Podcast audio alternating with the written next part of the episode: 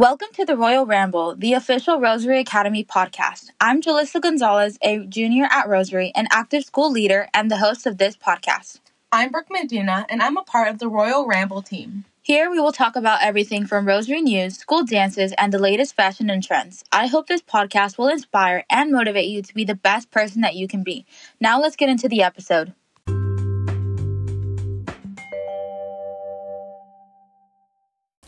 Hey Royals, today I'm here with Miss Flati. So I'm Mrs. Flati. I am the sophomore religion teacher here at Rosary, and this is my fifth year uh, with the Royals. So today I have a couple questions for Miss Flati. Um, our first question is, where did you go to college and what did you study? So for my undergrad, I actually began at Cal State Long Beach and was studying nursing. Um, but after a particularly hard day with a cancer patient in my second semester, I really started to question if this was like my vocation, my calling. Um, so I ended up switching schools, completely changing majors, and I finished with a degree in theology from Catholic Distance University. And I also have my master's in theology from uh, Loyola Marymount University. Did you like want to become a nurse when you were younger, or was it like was yeah, there another I option? think I was always interested in medicine, but then um, just this one particular day, Mhm. I, I mean, I see it as like a God moment. I really started to question, like, is this the type of healing that I'm like called to do? yeah, the right thing for you. Mhm. Mhm. Our second question is, at what age did you begin to deepen your faith? So I can give you the exact date. Um, it was May 2nd, 2010. I was 22 at the time. Um, I had a really intense encounter with God um, through the sacrament of penance and reconciliation. And then afterwards, um, there was adoration in the church, and I stayed for that as well. Um, and ever since that night, my faith really became like a prominent point in my um, faith journey. Like it's really become center stage.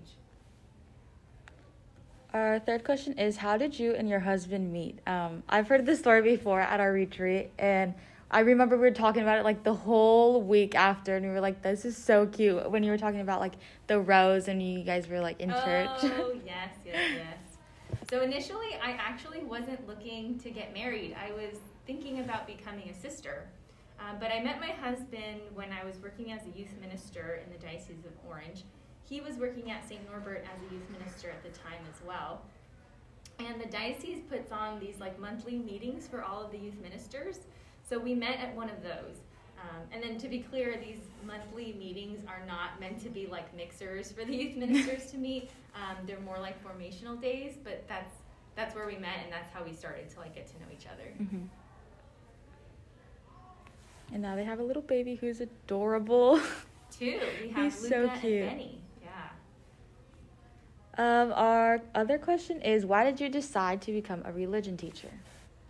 Honestly, I'd always thought about being a teacher. Um, there's a few teachers in my family, especially on my mom's side. Mhm. Um, and so teaching was always something that I thought about. Um, being like the oldest of four kids, I feel like I was always teaching someone something.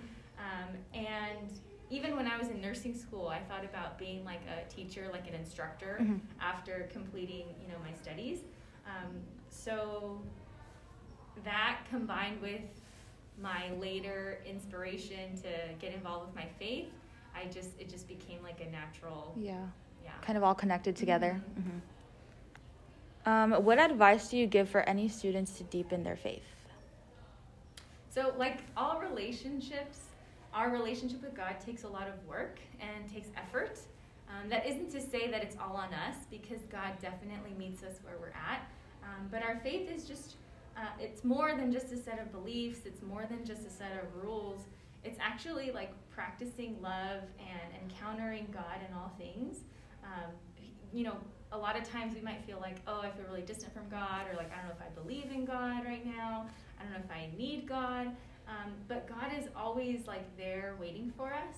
So if somebody wants to deepen their faith, then maybe just commit to spending time in prayer. Um, I recommend reading the Gospels. Um, if you enjoy praying like traditional prayers, like an Our Father or Hail Mary, um, or even like sitting in silence with a cross or another piece of religious art. Um, start out small, you know, make the commitment to pray for two minutes first thing in the morning or two minutes before you go to bed.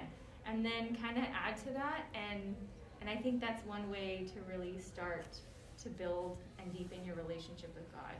Mm-hmm. I know freshman year for me was like a turning point just because I came from a Catholic middle school, but it was really hard for me because my whole life I had gone to a public school.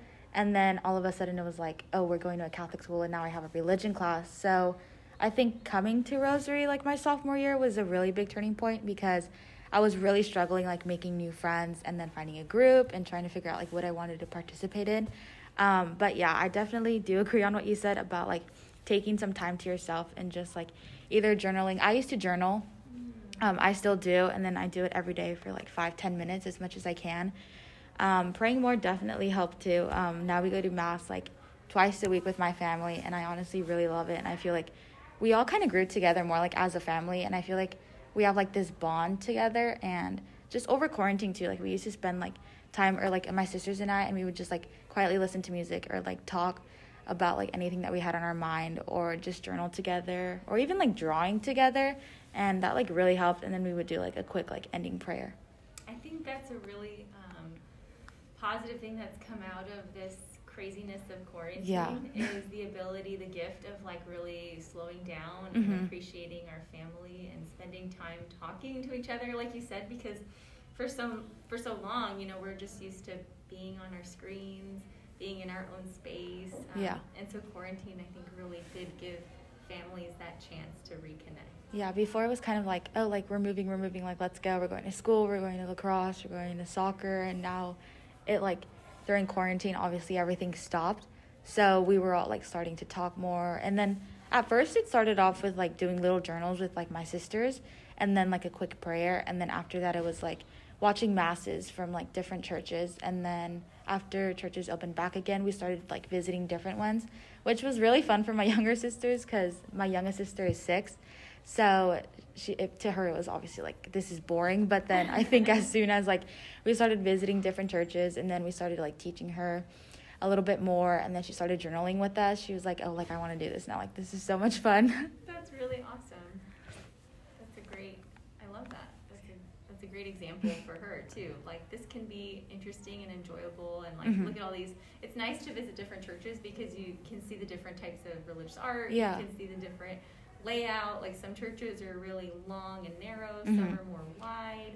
Um, and it really gives you a different appreciation. Like some are more simple, some are more ornate. Yeah. Um, so I, I really enjoy, or I used to enjoy, not that I have a lot of time these days with with the kiddos, but I really used to enjoy visiting different churches mm-hmm. too.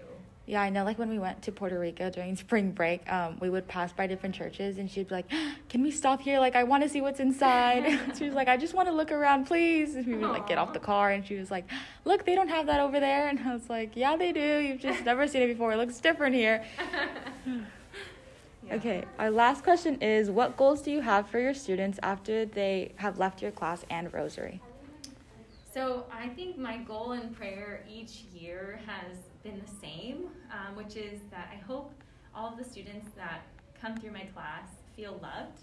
And yes, if they already have a relationship with God, that they start to grow that relationship with God. Mm-hmm. Um, but I do recognize that some of the students on campus aren't Catholic or maybe aren't baptized Christians. So I still feel like if they at least leave my class feeling loved, then maybe at some point in their life they can associate that um, care and compassion with God's love for them. Mm-hmm. I know Miss Kearns this morning was talking to the seniors about how um, we have to hold on to our faith like after we leave Rosary because it's obviously going to get hard like our freshman year of college and then with like making new friends and all that. But I think I, I like agree with her a lot on like that because I know a lot of people who were going to a Catholic school and then they would leave and then like they wouldn't talk about their faith anymore or they would just like move on and then see it as oh well I just took the class so it like doesn't really matter anymore just cuz I used to have to take it.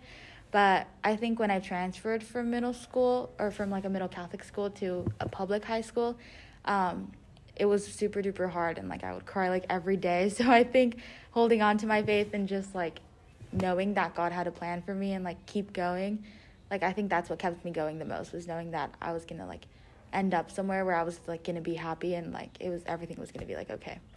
Definitely, I I completely agree with you. It's so hard um, in our society today to um, not get distracted Mhm. or not take things for granted, and so um, that's great advice um, to give to any student, whether you're a senior, a junior, a sophomore, or a freshman.